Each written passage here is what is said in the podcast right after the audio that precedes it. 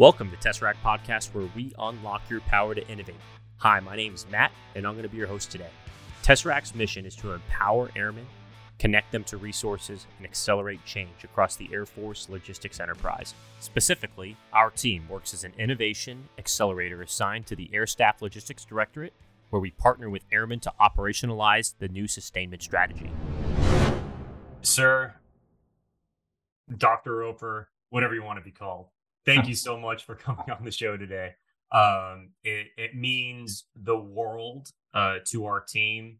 And yeah, I'm, I'm super excited. Thank you so much.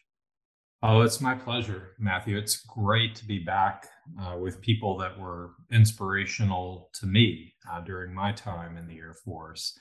Uh, it's especially awesome to see Kelsey on the line, uh, the one of the two founders of of Tesseract, and I definitely want to give give her and give give Garrett a, sh- a, shout out here at the beginning, because when I say they were inspirational to me, I mean that.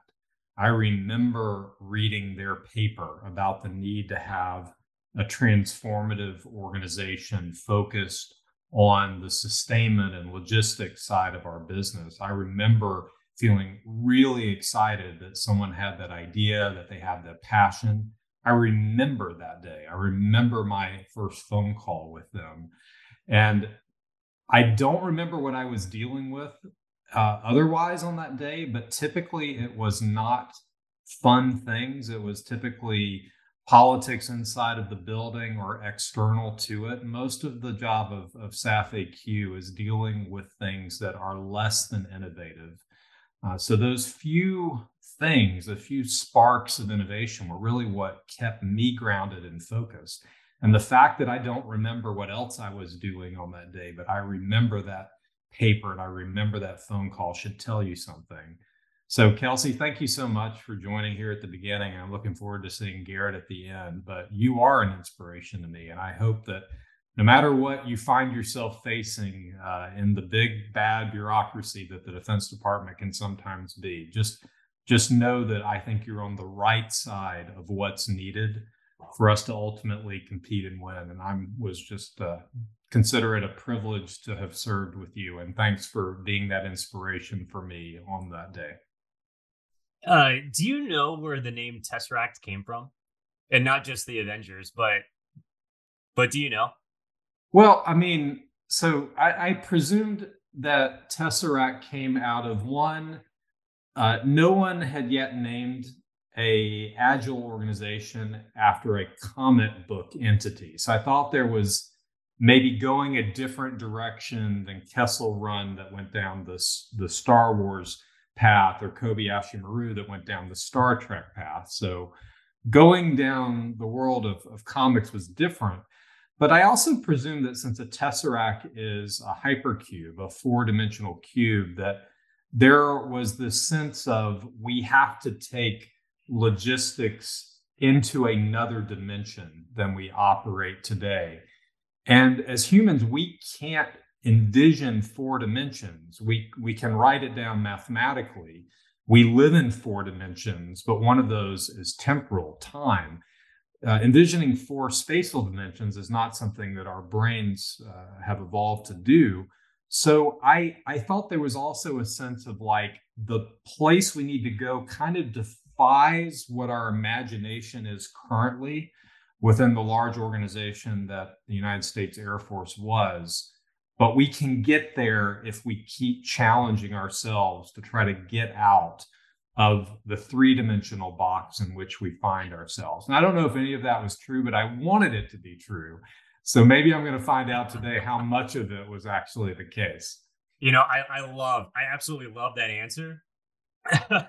but the um the real the the the non-physicist answer to that is um you stated uh, a few years ago um every day the air force breaks down and logistics airmen put it back together again and our airmen defy entropy and the Tesseract in the Avengers emits unlimited energy and it defies entropy. And that is eh, you know that in addition to you always said, hey, we need a cool name. You need a cool name to survive. Tesseract's a cool name, and our airmen defy entropy. And uh, and you're the inspiration for our team name. That's what I love about the startup culture and the entrepreneurial culture is that it's not blind or deaf to history, but its orientation is always to the future. Um, and it's really cool that that's tied back to that phone call that I remember so well. So if you want, we can delete this recording right now and you can go back and say, yes, from the beginning, I had this, this double entendre type uh, definition. that was going to be Avengers, but equally, you know, hyperdimensional and the way we're going to transition logistics to be competitive in the next future. But you know, the best names have an interpretive uh, element to them. And I certainly found it useful within the Air Force as a branding and culture um, mechanism you you knew what to expect from the name alone and that's helpful in a big organization that has so many different groups that you can't keep up with them. And and even if you can if you're that rare exception just knowing from the name that an organization should be innovative and forward oriented is a very powerful thing. And i think that's something that um, that I hope the Air Force will continue to hold up is that branding and messaging are not just words, they invite the people inside of that organization to grow into something that aligns with the expectations of those that are outside of that organization. And that alignment of expectations, that is a, a seamlessness, a lack of viscosity that allows things to to move without friction you never reach it but you always you're always pursuing that as the future ambition. So super super super cool. And a reason that watching science fiction you should count it as like official training.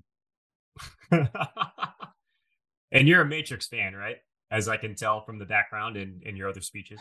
I love all science fiction.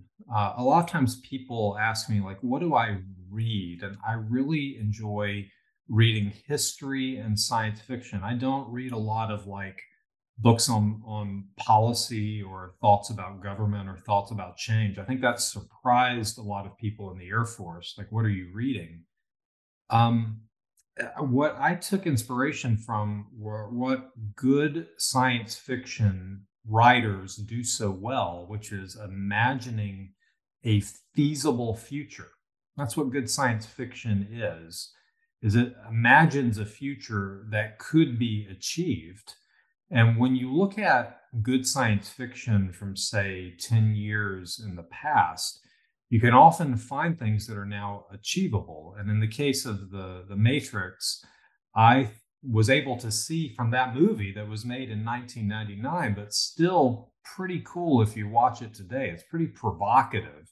If you've never watched it and watch it today, it holds up and really makes you think about what is real. Uh, I was able to see not the ability to create a matrix today, but certainly to create technology in a way that would have made sense in those matrix movies, being able to create it completely digitally, including the design, the testing, the certification, all of it happening in a digital reality, just not one that you can plug your brain into. So from that movie, you can take inspiration about something that is now possible today that wasn't possible when the movie was made. Good science fiction is like that.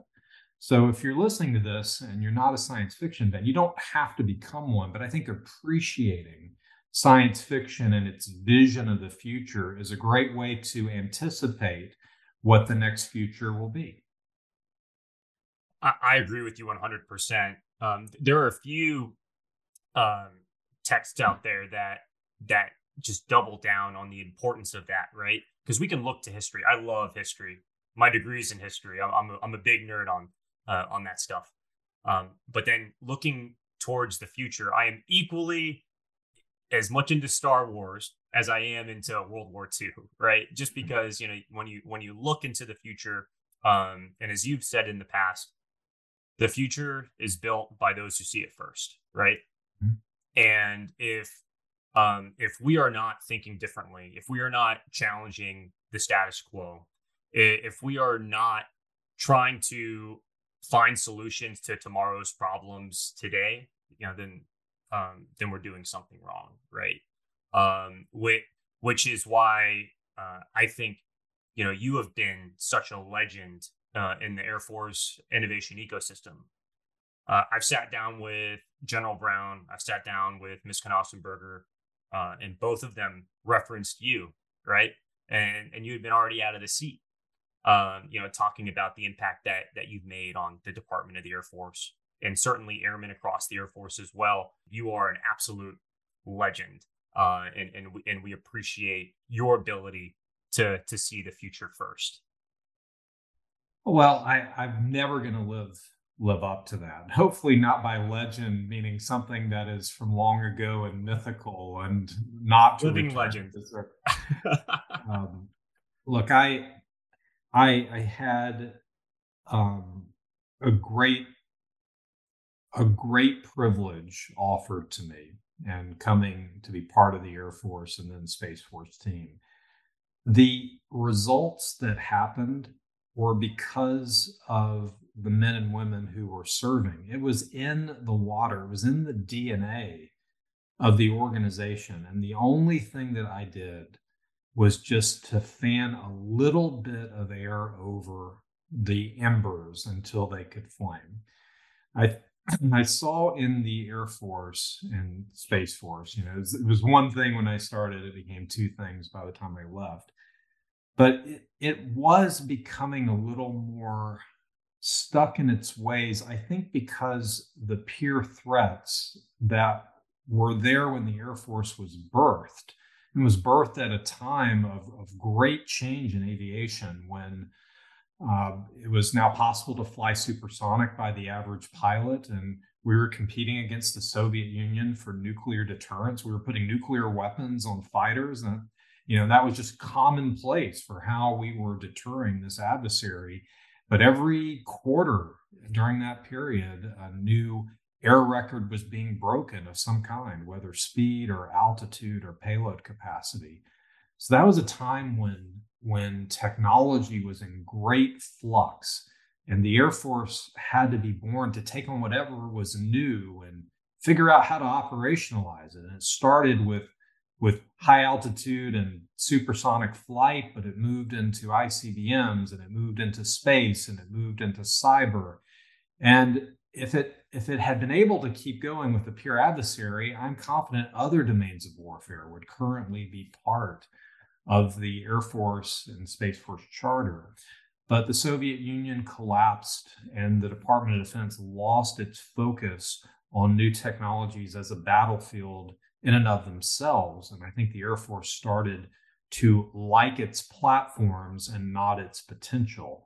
And all that I tried to do was invite it to look beyond the platforms and to trust that if you are always focused on the future, if you're always focused on ripping down the old and replacing it with a better new, then your future is always awesome. That is the root, that is the heart of the Air Force. And it just rediscovered that and it rediscovered it through a particular a particular brand of science fiction.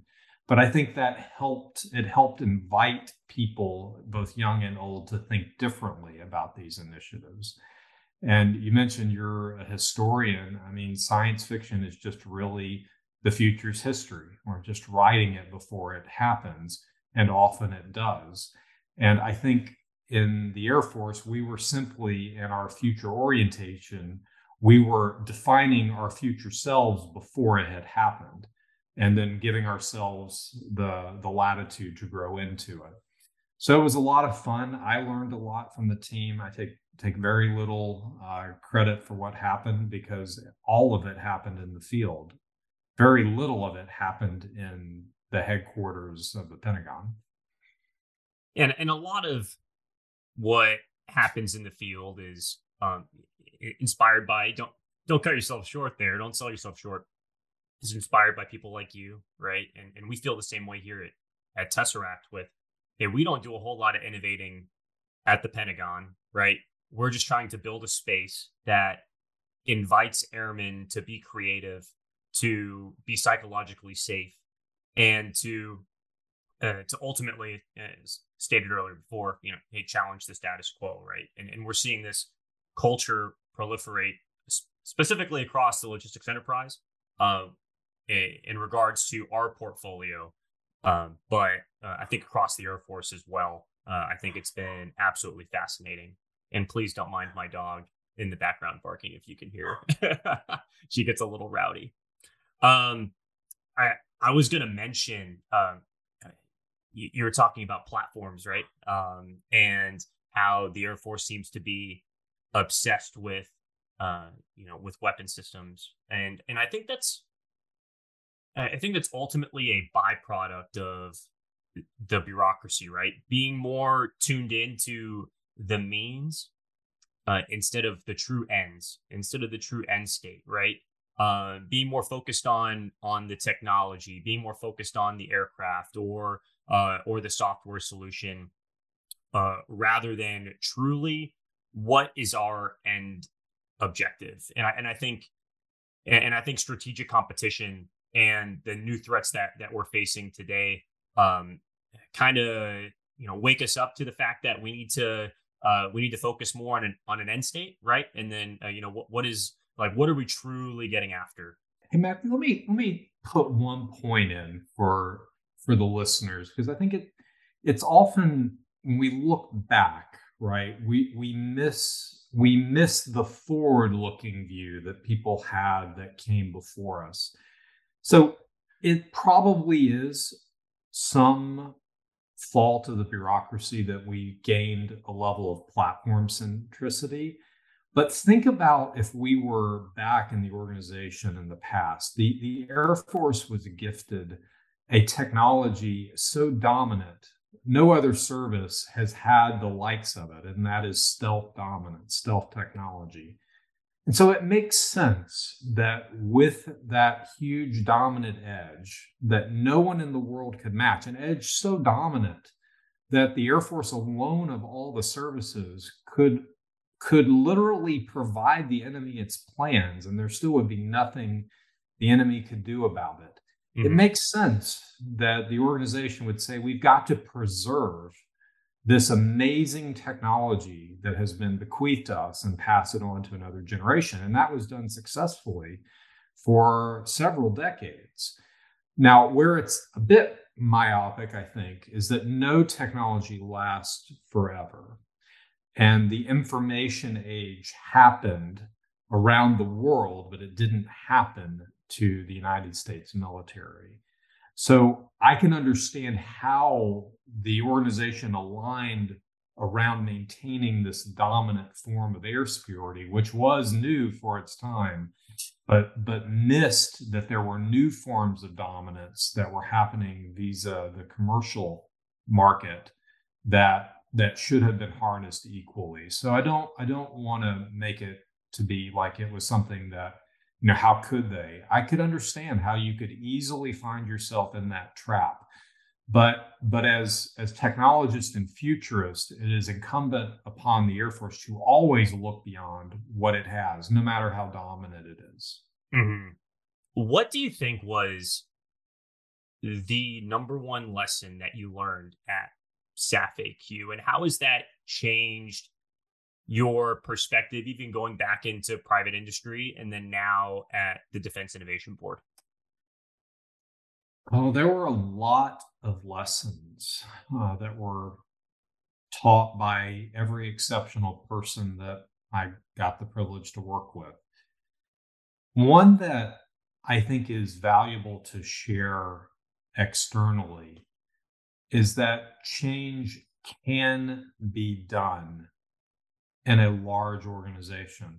I think the Air Force has proved that it is possible, but it can't be done the same way you would do it in a small organization. Now that that seems obvious, and it is, but the number of people who told me going into SAF AQ that all of the things that I had done when I ran the Strategic Capabilities Office for Ash Carter that all of that would not apply. All of them were wrong. It does apply, but there has to be greater method in the application in a large organization. I think the biggest thing that was a delta between the two because I believed I believed in branding and messaging and culture for both. A lot of what we did in the strategic capabilities office is not in the public because it was a highly classified group, but we had some some some branding that you would find to be very similar to what uh, we had in the Air Force, and I think that matters in organizations. But in a small in a small group of 150 people, you can get everyone in a very large conference room slash auditorium, and you can bring everyone into alignment with words and discussions. And we did that. But when you move to something as big as the Air Force, you can't. And so a change for me between the two was long form writing because you don't get to meet everyone. And you want to give them a sense of you, of what you value. And as I moved into the Air Force, I saw a Pentagon, all of all of its leaders did not do their own writing. They had speechwriters, and almost everything they said or put out was not written by them. And I'm not knocking that. So if you're a speechwriter listening to this, it's a valuable job because not everyone is a natural communicator. Not everyone's going to come in to be an innovator or a disruptor. But if you want to be an innovator or a disruptor and you don't give me the courtesy of your own words, then why should I read them? If it's not worth your time to write them, why is it worth my time to read them, much less follow them and take risk? So everything that I put out in SAF AQ was written by me. No, there were no staff writing, there were no speech writers. And what I think that did was give people whom I never met a sense of me, even though I couldn't sit them in a conference room or an auditorium and say, this is why what what what we're discussing is important, why I want you to believe it. And that plus doing talks publicly. Plus, I tried to do as much uh, outside of the defense trade press, although I, I, found the defense defense trade press useful. I tried to also use popular media um, as a way to show that you know the Air Force and Space Force are not just an organization; they are a world-leading tech company. To have all of that feel consistent and to be something that someone could access anywhere in the organization, even if they never got to come to the SAF AQ conference room. And if you do that over time, you do it consistently and authentically because the organization it deserves authenticity and so much of leadership isn't that does respond it's hungry for that and for some reason the, the pentagon has moved in a way that I'm not saying the leadership is inauthentic, but certainly doesn't communicate in an authentic way. And if that's the case, then you're going to continue to have more of the trains running on time mentality is let's keep doing it the way we've always done it because that works, as opposed to believing that the vision someone's laying out and their call to action is worth following and worth taking risks because you believe that person not the status quo. You believe that person. And that is a that is a different thing entirely. So that's a very long answer to your question, but it's one that I hope people will listen to. Because if you move into a role of leadership and you can't meet your entire team, then your only way to bring them together into one cohesive unit is to write and to speak. And writing, I will tell you, is worth a hundred times more than speaking because even in this podcast we'll only go a little deep right? But in writing you are forced to go deeper. And that that force is a positive force to have on you as a leader. It forces you to get your thoughts in order. Yeah it's so it's so interesting how you how you say that because uh, I, I, was recently published earlier this year to challenge myself to think, right? To challenge myself to to write. And when you put those thoughts on paper, like you really take a second to think, is that really what I think? Or is that really the way I should articulate this? How would the world respond to this? How how like how could this be deconstructed and really puts you in a position where um you're accelerating your own learning you're you're you're challenging your own thought processes and and also reflecting on on your speeches because as I was preparing for this conversation, uh, I wanted to get to know you virtually, right? And and I, and I watched your your talks at AFA, uh, read your publication, and uh, I, I thought it was my first thought was this is authentic stuff. Like the, you're not sitting there with a speech in front of you. Um, you know, maybe one of them there was a teleprompter. I don't know, but um, I, I think it was it was truly authentic um, and and I felt like I was getting to know uh, Dr. Roper and and not a speechwriter. So it's kind of cool to hear that validated, right? Um, that um, that that's the approach that you take. And uh, what's also interesting, uh, we take a similar approach at Tesseract with how we communicate to the world.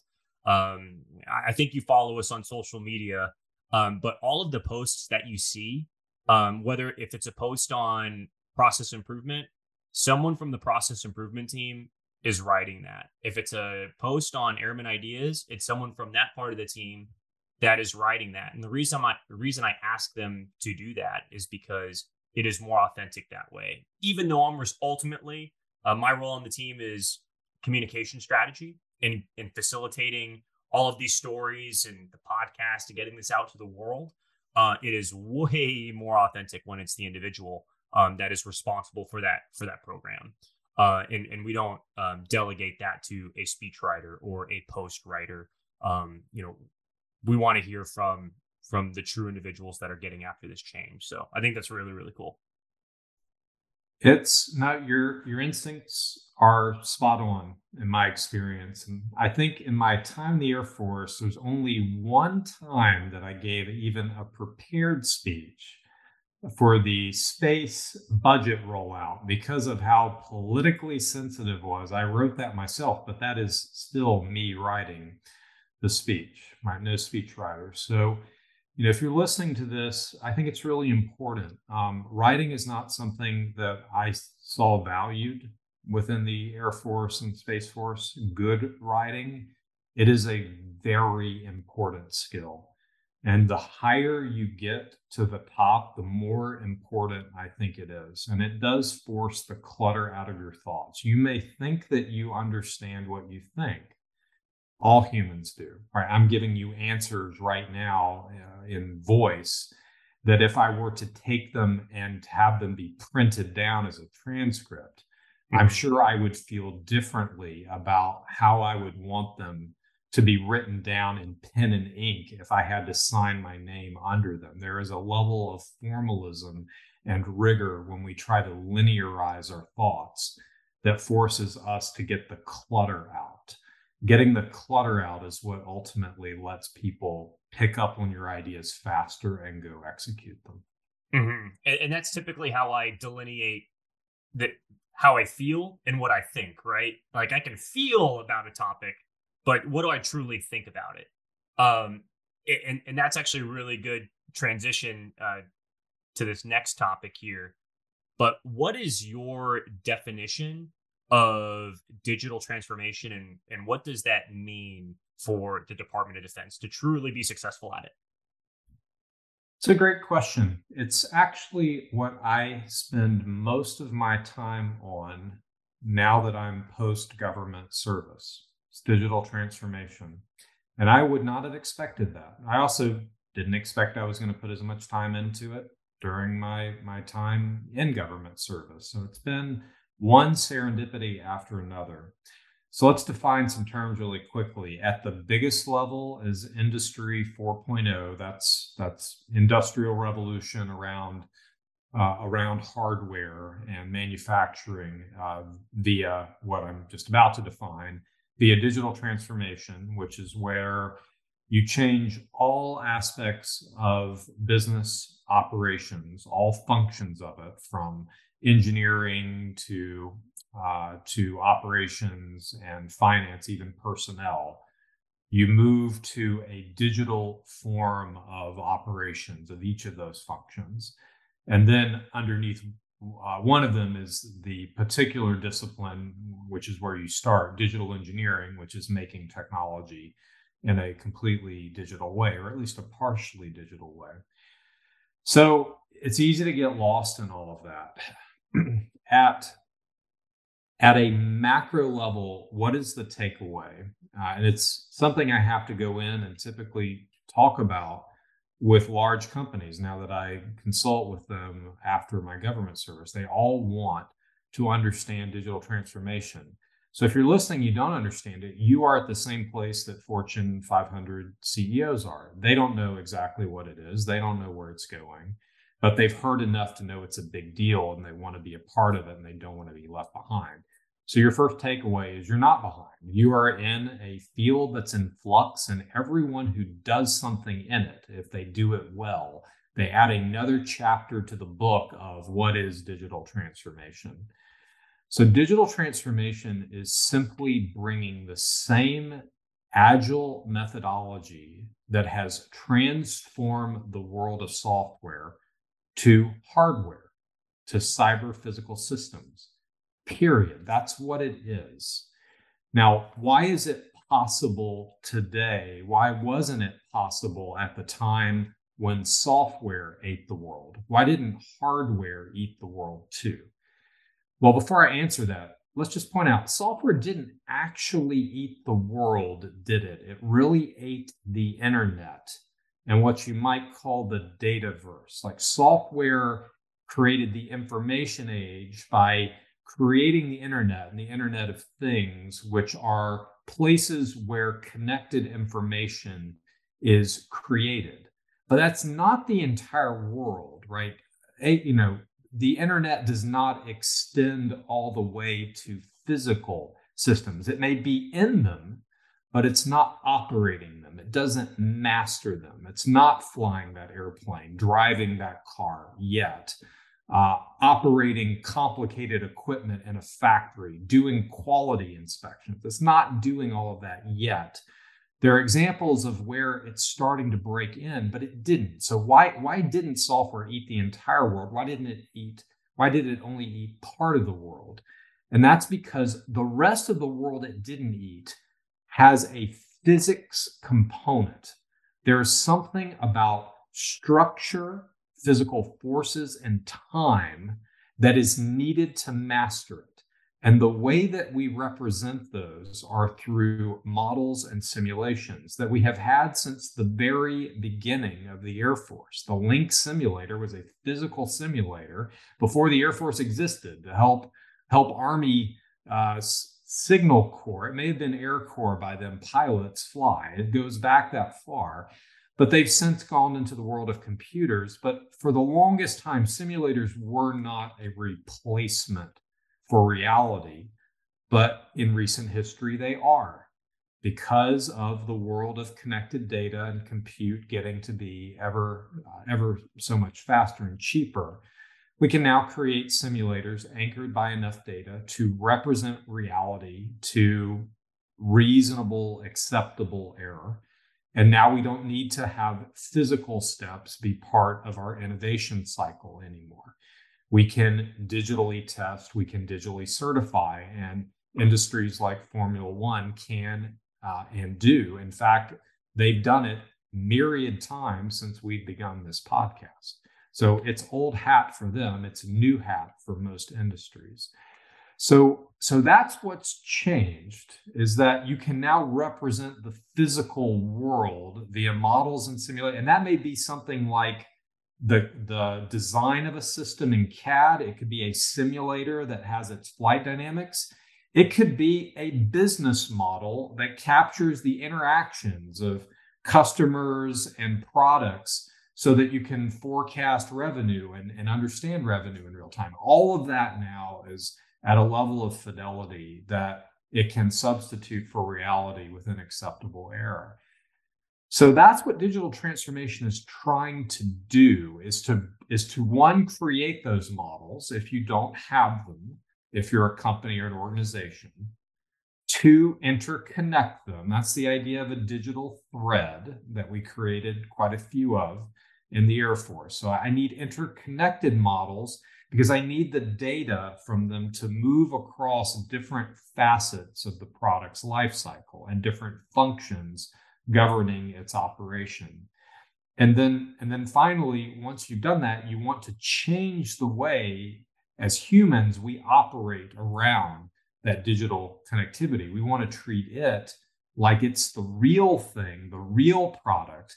And when we have to go create the physical product, that's more like printing a document. You know, the digital document is real. The physical document is just just a copy of it that that is stuck in the physical world. Whereas like the digital copy is also in the physical world, but you get what I'm saying. It's free. You can change it. You can send it everywhere. The physical one you can't. That's what digital transformation is, because at the end of that, manufacturing is now at a level of of automation this turnkey manufacturing, courtesy of robotics and 3D printing, where it is no longer necessary to have mass production as your only means to productize. And so, if you can create what first? Digital engineering, so you can create new technologies completely digitally without physical world steps, do that inside of a broader digital transformation where you change the entire orientation of how you do business to be digitally oriented, not physically oriented, like Formula One racing, then when you connect it to advanced manufacturing, you kill mass production as a preferred means of taking a product to market in many field in many uh, fields. And now Industry 4.0, a new revolution in cyber physical systems is possible. That is why it's a freaking big deal. But it's even bigger than that because once you have those connected models and simulations, that is what artificial intelligence needs to understand the physical world. That's how software gets out of the internet and the dataverse and eats the universe too. And there's a pretty impressive example with Team New Zealand's America's Cup team, so competitive sailing. Uh, they were a McKinsey client. I consult with McKinsey now, full disclosure. And they created a digital thread for sailing and then taught AI to sail. And not only did it learn to sail better than people, sailing like people, because it had access to the rich source of credible data that a digital thread provides, it went back to the design phase and said, I can build better boats than the ones these humans are trying to make me learn to sail.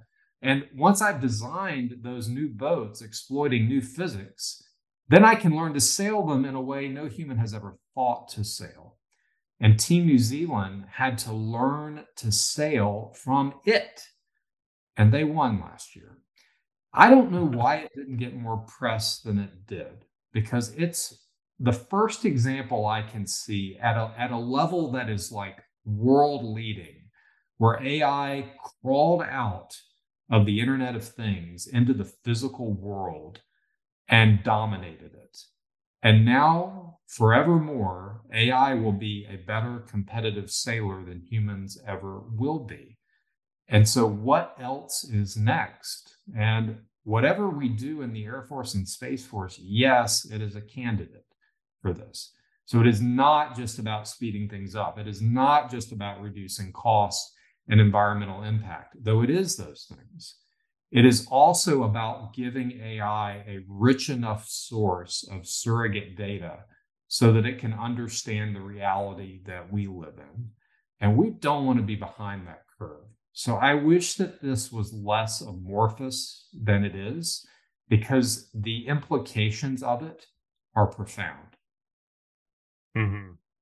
Yeah, that that's that's incredible stuff. Um, you know, hearing about the New Zealand sailing team, you know, hearing about Formula One. When, when you say those things, I think of us and, and our competitors as those teams, right? There are going to be similar constraints from a from a budgetary standpoint, you know, you name it. And it's going to come down to the details. It's going to come down to our data strategy. It's going to come down to what are the little things that that we can do to get ahead. And I think I was listening to a talk of yours and and you mentioned like 90% of a Formula 1 car is different like by the end of a season. Is is that right? Yeah, That's for most companies, about 85% of the car is different on the last Grand Prix than the first. And the first car would not qualify for the last race. So you don't win Formula One with race cars anymore. It's over and dead. You win with a better race car building process. Process wins. That's why I was a, a, a, big advocate for doing things differently for aircraft, doing the sort of digital century series construct. Is uh, you, there's no reason that future dominance shouldn't follow the same formula for aircraft. It's not that different than a Formula One racing car. And I have heard people, some of them Pentagon pundits, say, well, it's a race car. It's not as complicated as an airplane. There are some complications to a fighter that a race car doesn't have. But a Formula One car is 60% aerodynamically driven and it is operating literally at the edge of its performance envelope that we do not do in aircraft. So it is it is better to not be dismissive of it. And and I, I always will ask people if they're asking to talk with me in my personal capacity about it. If they have something negative to say about something i will always ask well have you ever talked with whatever that thing is? Have you ever been there? And washington tends to court these people who have never worked anywhere else and never go anywhere And so they're just making baseless assumptions about what is possible. When you go and sit down with a Formula One team, you leave transformed, realizing that yes, this will come into aviation, although we'll have some other things like radars and weapons that we'll have to deal with. It's just a matter of time before they can follow the same paradigm that a highly complicated aerodynamic body that is a Formula One car follows today. The New Zealand sailing team, yeah. I think the only, I mean, what other what other events have happened that have achieved like astronomical press? Like when AI beat that chess player, uh, yeah. that Russian chess player back in the day. Um, I'm not sure if there's really any others, uh, maybe besides Elon's self-driving cars. No, I mean when when when Deep Blue beat Garry Kasparov, and some people will argue whether you know that was as critical event as it was for its time because it wasn't the end of human dominance in chess. But in recent days, AlphaGo Zero um, beating it was Lee Sedol, I believe is his name. He was the international Go champion and no one expected that humanity would lose superiority in Go as quickly as it did. And of course, AlphaGo Zero went on to also dominate in chess the same algorithm. And its successor, Alpha Mu Zero, or Mu Zero for short, is the algorithm we used to train a co pilot for the U2 and flew it. And that's still the only time I believe AI has actually been in charge of a military platform. And folks, that's almost two years ago. I mean, I've been out of the Air Force a while. I, I was hoping to see that like flying operations by now. You just need to keep training it. Yeah.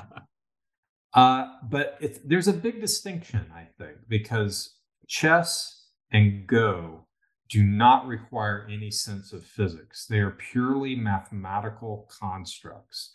And although there, there are forms of software uh, that are that are underpinned by algorithms that may feel like it's in the physical world, let, let's take an example of like you're driving down the road and you have Waze on your phone.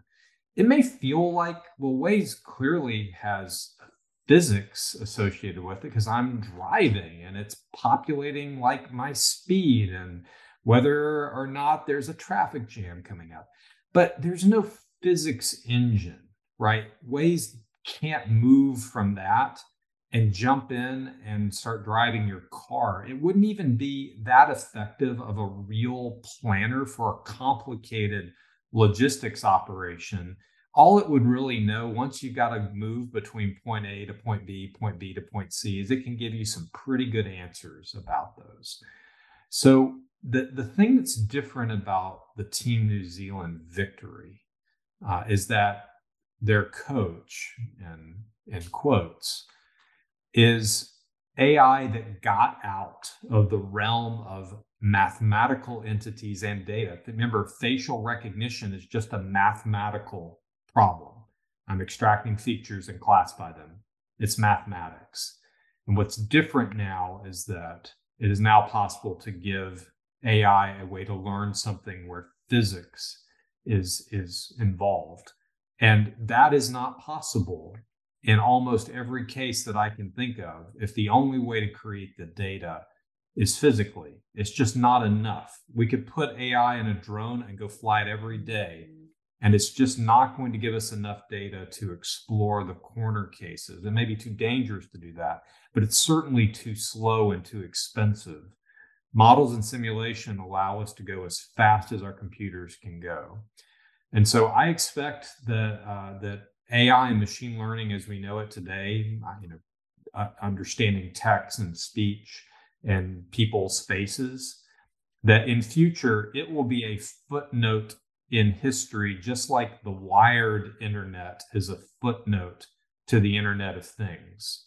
That people will say, well, back in the day, we called it machine learning and AI when it was just recognizing like people and speech and text but it wasn't the same as AI learning to sail or like John Deere is getting closer and closer to fully autonomous farming. And they have a high degree of machine learning operating on, on their system. And you wouldn't expect that in agriculture. Agriculture, at least John Deere, is highly digitally transformed. It's coming. And warfare takes place in the physical world. So that's why Industry 4.0, digital transformation, digital engineering, nested in the way I described matters. It's going to rewrite the book and it's going to make something like the Matrix be possible, at least, at least for, uh, at least for like a training sense. It's kind of like the opposite of the Matrix, right? The Matrix let people jack in to an AI driven reality. And what's actually going to happen is they're going to let AI out into our physical world. And who knows what it'll master next. Mm-hmm. To tie it back into warfare for a second, I, I think it's been fascinating to see drones in conflict. I think it's been fascinating to see the PLA's robot dog that has a machine gun on it, right? It, it is just mind blowing when you when when we see these uh, this evolution and this and this transformation happen right in front of us. And, and I and I think you've also stated before the only thing scarier than going to war against artificial intelligence is going to war without it, right? And um and and making sure that we are you know staying at, at the edge of this of this transformation and, and leading this change and creating a culture that accepts this change as well. Um, but a less uh, gloomy topic here than than that than, than warfare. I want to ask you, how was your interaction with Elon Musk? Like, what do you what do you think, uh, Elon? Oh, I I always enjoyed uh, my interactions with him. You know, I kept a pretty steady cadence with our major defense companies that had significant contracts because there's always something to to discuss and you can iron something out with a phone call that might take 10 times the amount of staff hours to do the same ironing. Uh, my calls with Elon were always different, um, and I enjoyed them. Uh, they weren't always, you know, sometimes there were there were tough business matters to get through. That was true of every defense company. But what was what was always true about calls with Elon is that we would end up talking about something that wasn't on the agenda at all and wasn't even relevant to the interactions that we had uh, on on whatever program it was, typically space launch.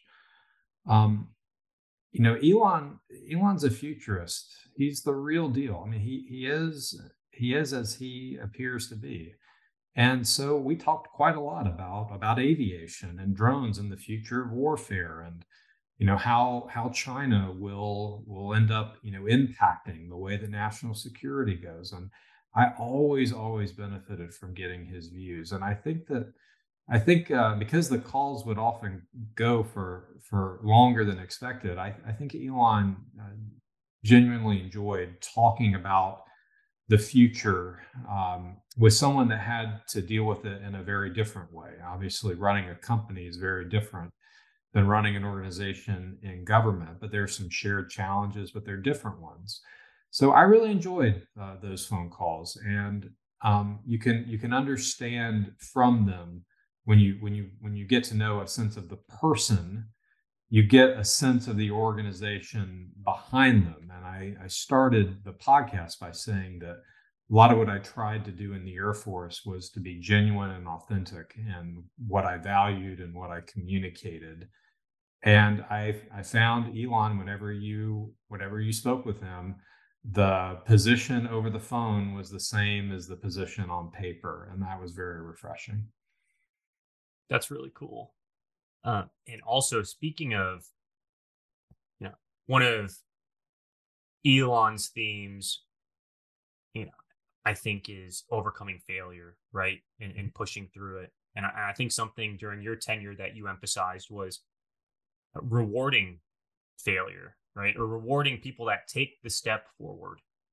And I forgot exactly what the you know what your quote is or or or what your phraseology is but rewarding individuals for taking the risk regardless of the outcome and and when we look at the department of defense and we look at you know at the air force you know this culture doesn't always reward failure right um, what is your guidance and your wisdom to airmen to take that step forward? It's it's the hardest place to give advice. It really is.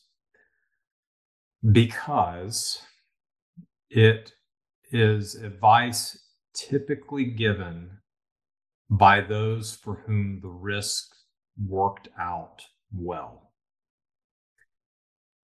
And the, I, the, the thing that you would really hope for is that eventually it's not, that you have people who make it to very senior positions who did not succeed, but they took some very good risk. I used to tell people if they were like, well, what's a good risk? I would say, well, if you if you went to to Vegas and you found a roulette wheel that had 70% odds of winning, right? It's 70% red, 30% black, and no green.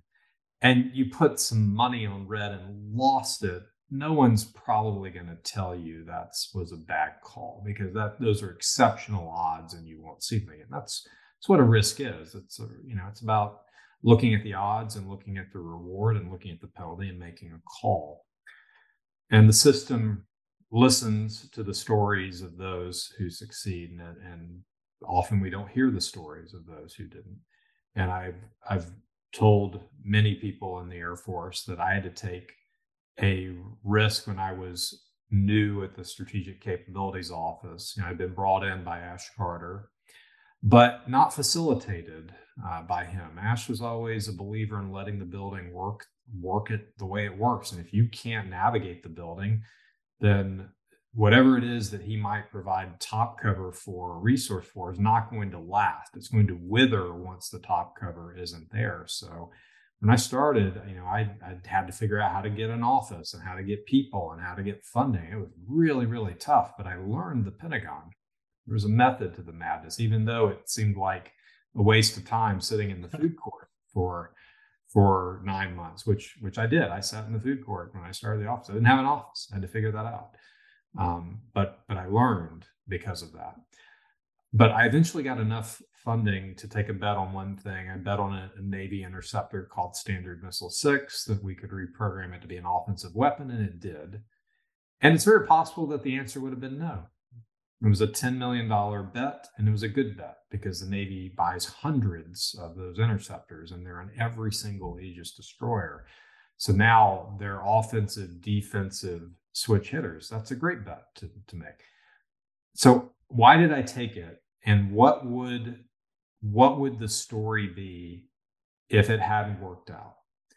If it if it had well, it was a good bet because of everything I've just said. So let's just stick a pin in that that hadn't worked out probably would not have been wouldn't have grown the office much past where I would would have gone back as you know uh, Will took this bet didn't work out and probably would have never gotten to tell the story about the odds and the the you know reward risk calculus and why it was a good one and I would have moved on to something else and so if that had happened, I, I don't, I wouldn't be here talking to you on the life that I've lived, but I would have gone to take other risks. And the thing you've got to decide is that if you're looking for a sure thing risk taking, it doesn't exist, nor will it. The organization is not likely going to look at the odds unless you get someone who has been there, done that, and and is a believer in it. Someone, you know, like like me or someone like Elon out in the wreckage of a of a starship saying we got the data we need. But in most bureaucracies, that's not going to happen. And the thing you've got to do is just have a moment with yourself about your career. And there's not a right or wrong for this. People's situations are different. But I found that for me, I could not look myself in the mirror if I wasn't taking risk because it's the risk that help make the future.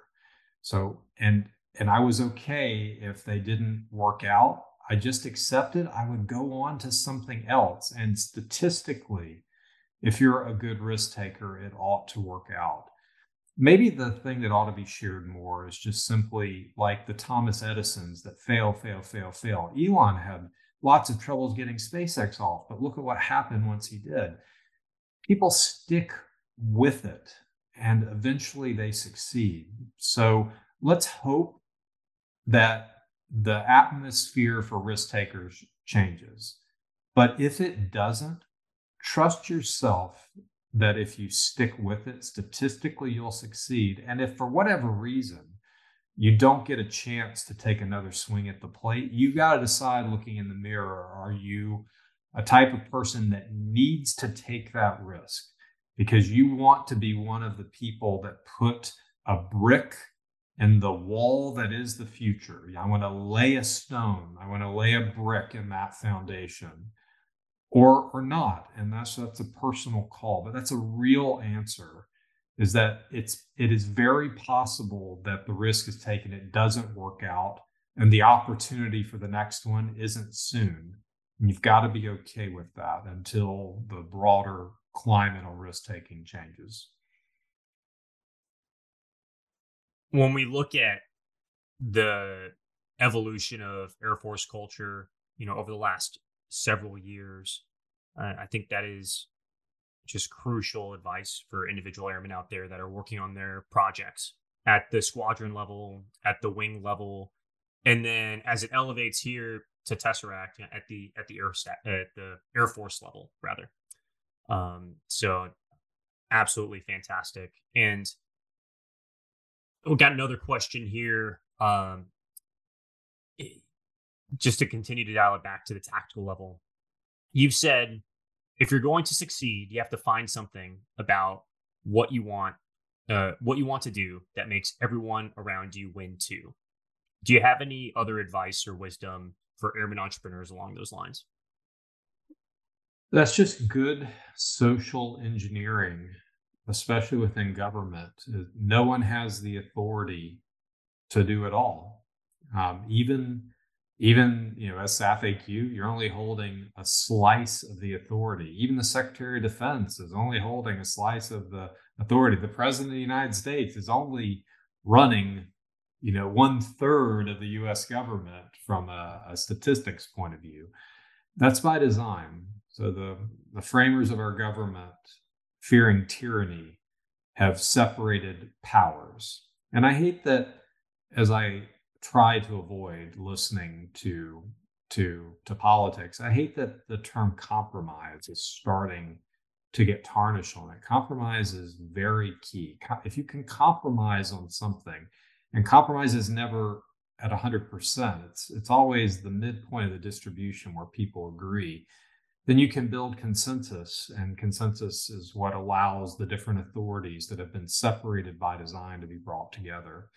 But wherever you are in, in the organization, you almost certainly don't have all the power to do what you want to do. And so it's incumbent on you to build consensus. And to build consensus, you have to put yourself in the shoes of other people who will be affected by your idea and try to understand the net outcome of that effect. Typically, something that is going to make the future brighter ought to make most jobs better. Occasionally it doesn't because certain things obsolesce and go away, but typically it does. So it's incumbent on you to have that vision, to see that future, and then go make it. But it starts by bringing in all the stakeholders at the beginning, because if they're not with you in the beginning, then they're outsiders from the beginning. And they're having a future thrust upon them that you saw and then jammed down their throat. You may not feel that way, but they may. But if you bring them in at the very beginning, now it's our future that we all see, that we all co create. And if you look at how I approached innovation in the Air Force, there were sometimes people would introduce me or media would say, you know, here's the Air Force's chief innovation officer and i would always try to stop and say let's everyone everyone does innovation. I'm just trying to help a team that that you know, that i'm on uh, to find a little spark that may help them burn a little brighter and i, I try to be pretty uh, consistent on that and also to adopt an innovation form that others could take on, that they could rebrand, that they could change. And I think what really helped the Air Force, because innovation was something everyone could participate in, the MAJCOMs created their innovation offices and their cells, and you started seeing it at the chief and the secretaries. Everyone could have their flavor, and all the flavors made sense in the same ice cream parlor right? And it was like, this is, and then before you know it, you step back and you say, oh, this is what the Air Force is. It's kind of, it's now a startup ecosystem. It's an entrepreneurial startup ecosystem inside of a bigger bureaucracy. And that's what the world is. So we just became more like what the world is around us. So it's very, very important that you remember everyone around you um, because no one has the authority to do it all alone. And you read the original Tesseract paper. Um, you know, we're not we're not exactly what that paper set out to do, you know, specifically, right? Because we've had to move forward and compromise and to grow and to create a, a joint vision together along with so many different stakeholders. Um, so so what you just said really hits home to me. Uh, really you, hits really close to home. You've got to trade. You do. Mm-hmm. And if if you can't find a way to take the jagged corners and sand them down so that it's a pill that the bigger bureaucracy can swallow, you might win once, but you won't win overall. You won't win the campaign. Mm-hmm. So it is okay to have to come in with 90% or 80% of what you wanted. I, you know, that was, uh, I made a career of that at the Strategic Capabilities Office. I, I would tell people our solutions are 90% solutions. It's okay. it starts uh, the change, it creates the foundation. And if you can't bring people into alignment, if you can't build the consensus, then you really have to look at your idea. Mm-hmm. Not it, it, doesn't mean the idea is bad. It may not be timed. Every idea, it's not just a thing for all times. Every idea has its time, right? And it has to be well timed for an organization. So if you're not finding consensus, it may not be the idea, it may be bad timing. It's also possible it's the idea, and you have to be open to that. Like lots of ideas that I had as SAF-AQ were not the right time for the organization. And I'm sure some were just not good ideas and they just didn't happen. But so it's okay. Move on. You know, move, you know, move on and be okay winning a statistical game. Eventually, you have enough things planted that you can call it a garden, right? Even if it's not exactly the one that you drew out on paper. Mm-hmm. Now, speaking of imperfections, it, what is one conversation or one meeting or one speech that you could take back? Or would you take back any? Or would you not take back any, rather? In terms of like the the the way the like what happened after the conversation uh, didn't go the way I wanted or led to results that I wasn't happy with. Yeah, the, that's what I'd say. Yeah, I mean, there were there were things that I I hoped that I would be able to get done that just you know that just I just couldn't get the Air Force. I just couldn't get myself. I couldn't get the Air. There's only so much change. Like I really wanted to have another Prime program stood up in addition to Agility Prime. Hopefully, one for space. I really wanted to have a more fulsome uh, digital satellite program started. Um, so most of my my failures in the Air Force were a good idea, and I just, for whatever reason, just didn't have the time, ability, or bandwidth to mechanize under it so that it could go, it could go operate. Um, probably my, the ones I could, I really would wish to take back are the ones where it was a bad day for me. And a lot of times, the the team that helped keep me on point had to deal with my worst days uh, because the the the me that most people saw in the Air Force, if I include the whole Air Force, was always focused on innovation, focused on competing against China, big ideas. You know, let's positive approach to something that is a dead serious problem. But most of what you do as SAF-AQ is not innovation. You've got a most of it is dealing with contracts, dealing with Congress, dealing like with logistical realities, right? We had like the B1 fleet maintenance service life issue take it took a ton of time and there were many things like that. So my staff had to deal with me um, on my worst days so that i could be on my best days with with, with dealing externally. And you know I, there's all i can do since i can't take back my worst days is just thank everyone that was like a personal staff, a senior military assistant. So, you know, for like John Veroli and for uh, Luke Cropsey, for uh, Amanda, um, you know, for, you know, they, they dealt with just um, more than, than, than they should have had to, but they kept me at my best and I'll always be, be grateful to them for that. Yeah, and that just doubles down on you know having the right teammates around you, right, uh, to help you get through those uh, through those tough days, those challenges, through um, what the system throws at you, and and helps you, you know, push forward past those failures. Um, and, and I think that's something I've been lucky to have here at Tesseract.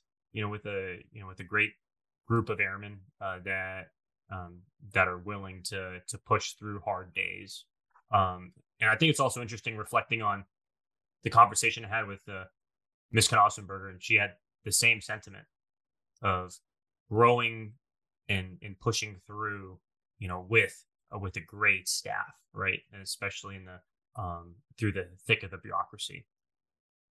Yeah, the like probably the greatest the greatest honor that that I think I had and the most humbling uh, experiences that I've had would be when b- both Nicole Ruff Lehman, who was my military assistant two two times ago, and uh, Roseanne Robotham both uh, asked me to promote them to colonel. And I had departed service for, um, you know, uh, for for one of them, and that's you know th- these are the people that have your life. They they've got your most frustrating days. They've got when the Pentagon's trying to get you fired, which was pretty frequent, I, I think, for me. Uh, that's not a joke, right? There were times I left to go down one floor, and for those who worked in the Pentagon, you know what I mean, where my team thought this is it for Will. Well, he, his luck's run out. Um, they had to deal with just so much logistically running my life and getting the 24,000 documents I had to read per year to me. I also had to deal with the stress of trying to family balance things. And you would think after that, they would just be like, I don't want to see this guy, you know, ever again. But, you know, Nicole asked me to, um, you know, to promote her as did Roseanne. And it's just a huge, uh, just a, just a huge honor. It's the only times I ever felt nervous were, were in those because they deserved not just the best from me that they had seen, but the best I could possibly be. And so, uh, of the the times I take away from me, those are the times when I think back to that. It's the most humbling, and I don't I don't feel worthy of those honors. I certainly am, will feel like I need to try to live up to them the rest of my life. The same thing is true of Amanda Campbell and and retiring her from the service after um, serving, you know, a distinguished career. Uh, those that's where it becomes personal, and you're not the persona. You know, you're the person in the persona. You know, those things have to be authentic. But for them, they've they've seen the persona a lot, so that the person, you know, has to somehow step up and and be better. So that's that's the the long and the short is it's really those those personal staff and if you're in the air force and you get to serve as a you know as a as a personal staff i i just it's a job i don't think i could do not do well and from what i from what i've heard from most people who've been in them they feel like they benefit because they get to see through someone else's eyes but certainly is incumbent on the leader to try to make that seeing and that learning as easy as possible because they are very difficult jobs. Yeah, that, that is really cool. And thank you for sharing that. Um, and I think something that we we all felt, you know, you know, when we talk about that type of relationship, and then you couple that with the service element to being in the Department of Defense, um, and, and you certainly built that, helped build that culture, right? Um, and when you left the department, um, we didn't not no one on the team wanted you to go. Uh, we all read your letter uh, to the next administration, uh, and we wish you could have stayed longer. Um, but it was, uh, you know, speaking of honor, it was an it was an honor to uh, to be on the Tesseract team when when you were you know, leading that charge at, at SAF AQ. So we we appreciate your service.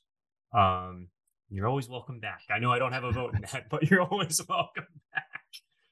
Oh, you know, it's that's I well, one, it was an honor to be on the team, and I learned a lot, and I certainly took away a lot more than I gave, uh, and so that's just due to the quality of the people on the team.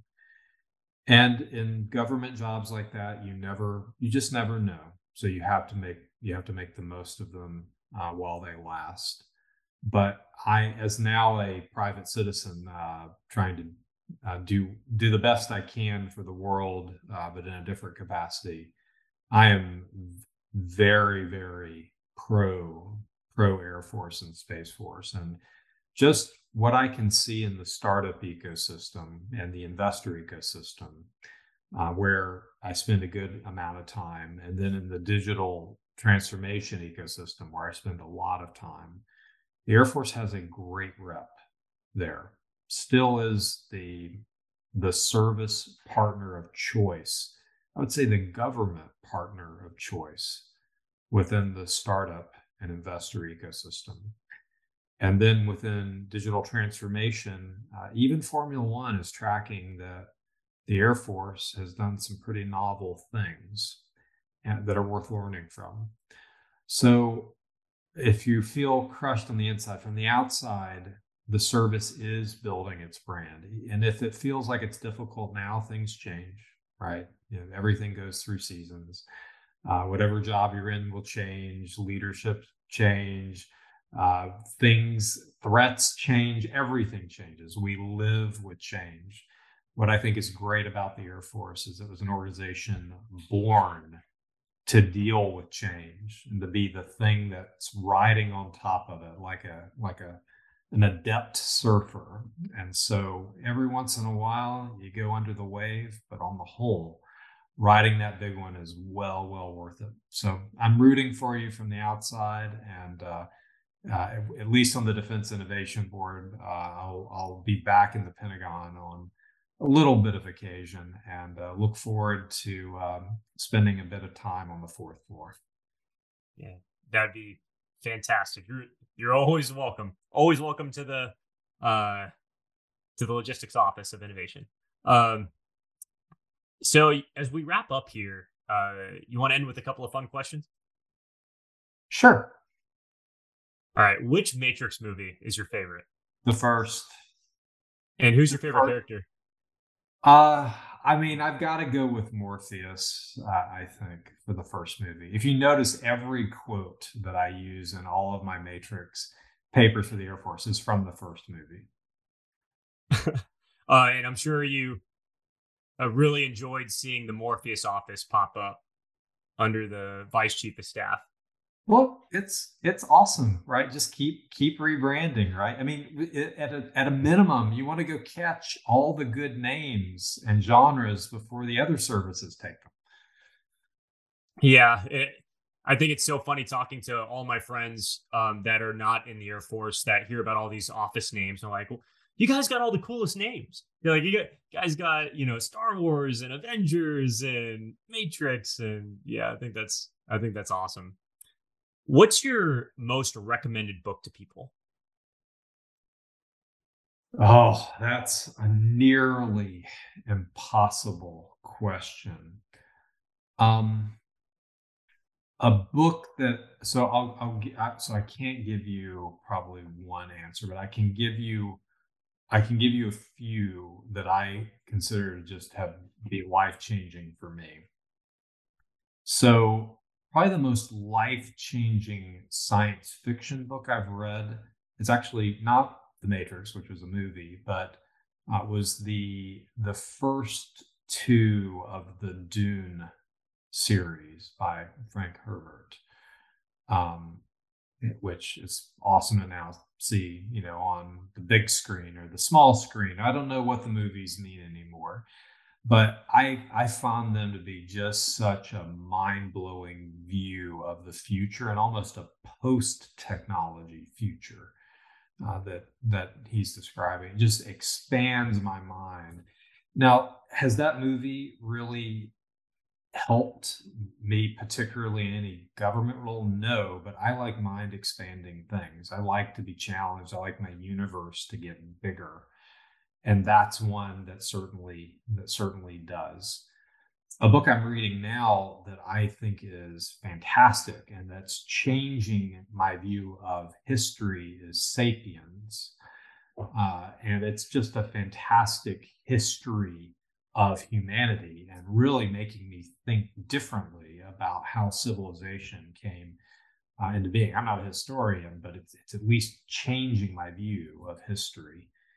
And a book I'll recommend because it's quite fitting for Tesseract is Flatland by Edwin Abbott. It's kind of an obscure book about creatures that live in two dimensions and the possibility that there's maybe one more dimension. So, for an organization named after a four dimensional cube, a book of that nature seems to be highly apropos. I'll definitely check it out. And I got Sapiens on my shelf back here, so I might have to put that on my list next. I haven't read it yet. Um, also recommended by another friend of mine. What's your go-to podcast? Like, do you listen to podcasts? For the most part, like if I'm driving, I will, and I'm not going to look. I, am not going to do the cheesy thing. And say, well, of course it's yours. No, I, I'm not expecting that. I, I really jump like I I like factual based podcasts that are introducing a topic that I want to learn about. So, you know, I'll go on my podcast player and I'll I'll either like search for a topic that I want to find out about or or if I if I you know if I'm just wanting something that's just completely random, one that I'll go to and it's it's it's mostly hit. And if it hits i really like it. And there are a few misses where i'm like ah, i wish you would stick more to factual things as stuff you should know. Uh, it's weird factual things that are obscure uh, that that are typically based on you know on technology. So but but that's kind of like one i found it'll pop up kind of uh, uh occasionally when I'm interested in some topic, but just generally I'm more topic based when I want to really find out uh, about something. So I, I, don't have a go-to for you on that one, other than I like to to learn things, and uh, podcasts are a great way to do that. Yeah, I'm the same way. I'm not married to a particular podcast.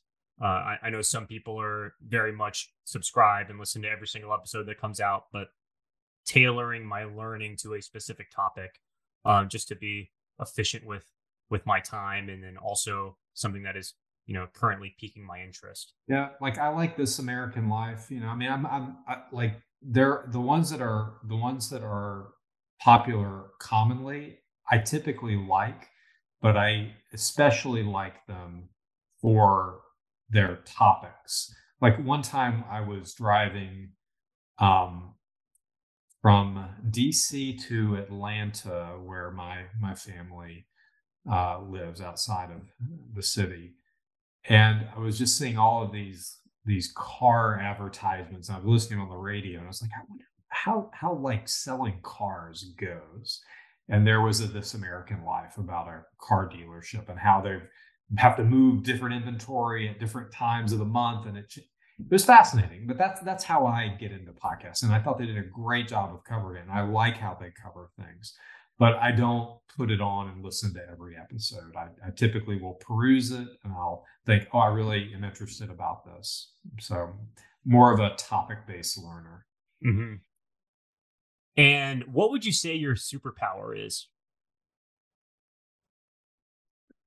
Uh it's I mean, I'll get a, a fun answer would be my my improbability drive from Hitchhiker's Guide to the Galaxy. I, I, like to think that I thrive on things that are not that are not supposed to happen. I, I like that being in the underdog um, mentality. So so that's that's the funny answer, the funny sci-fi answer. The thing that I think I've got an instinct for is knowing what the next big thing is that's achievable, that's executable within a given system.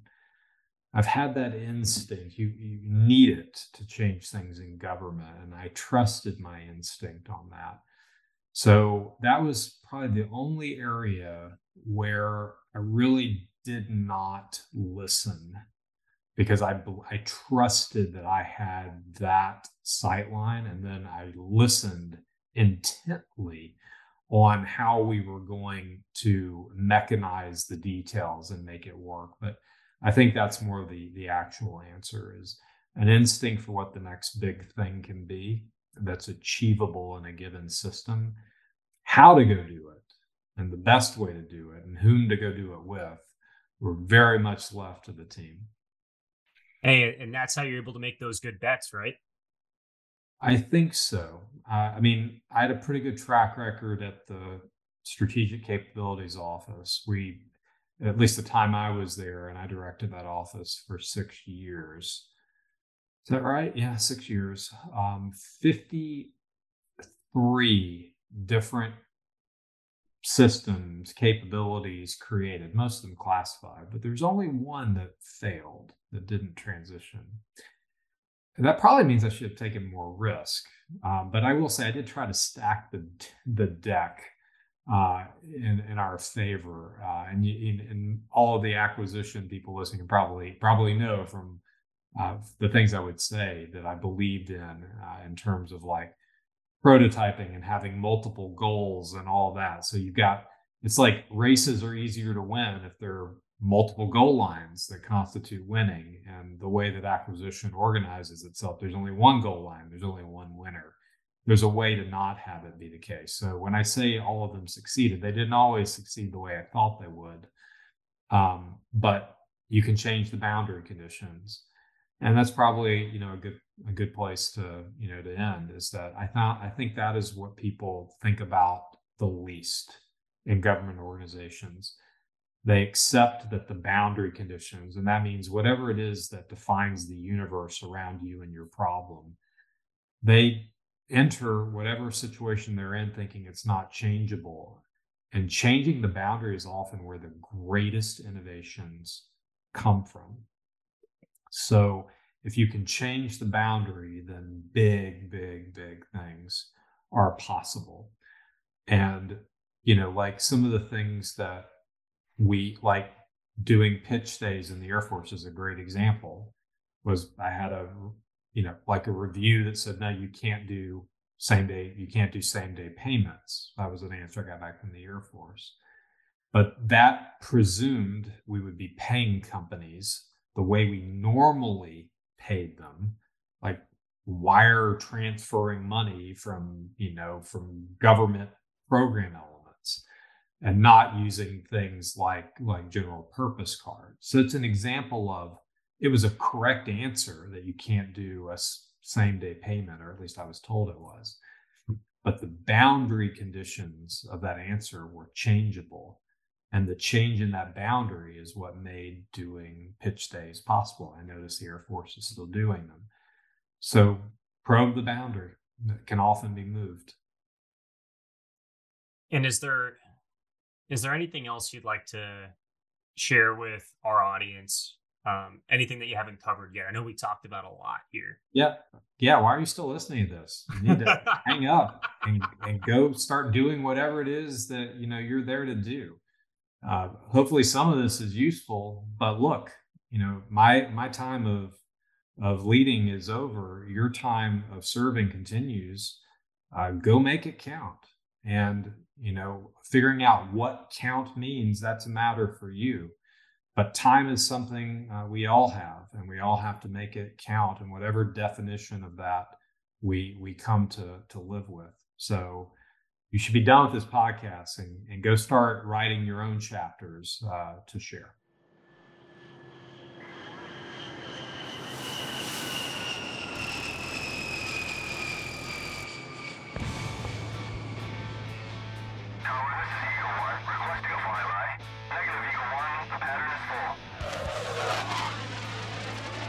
Thank you again for listening to Tesseract Podcast. Make sure you follow us on Twitter, Facebook, Instagram, and connect with us on LinkedIn.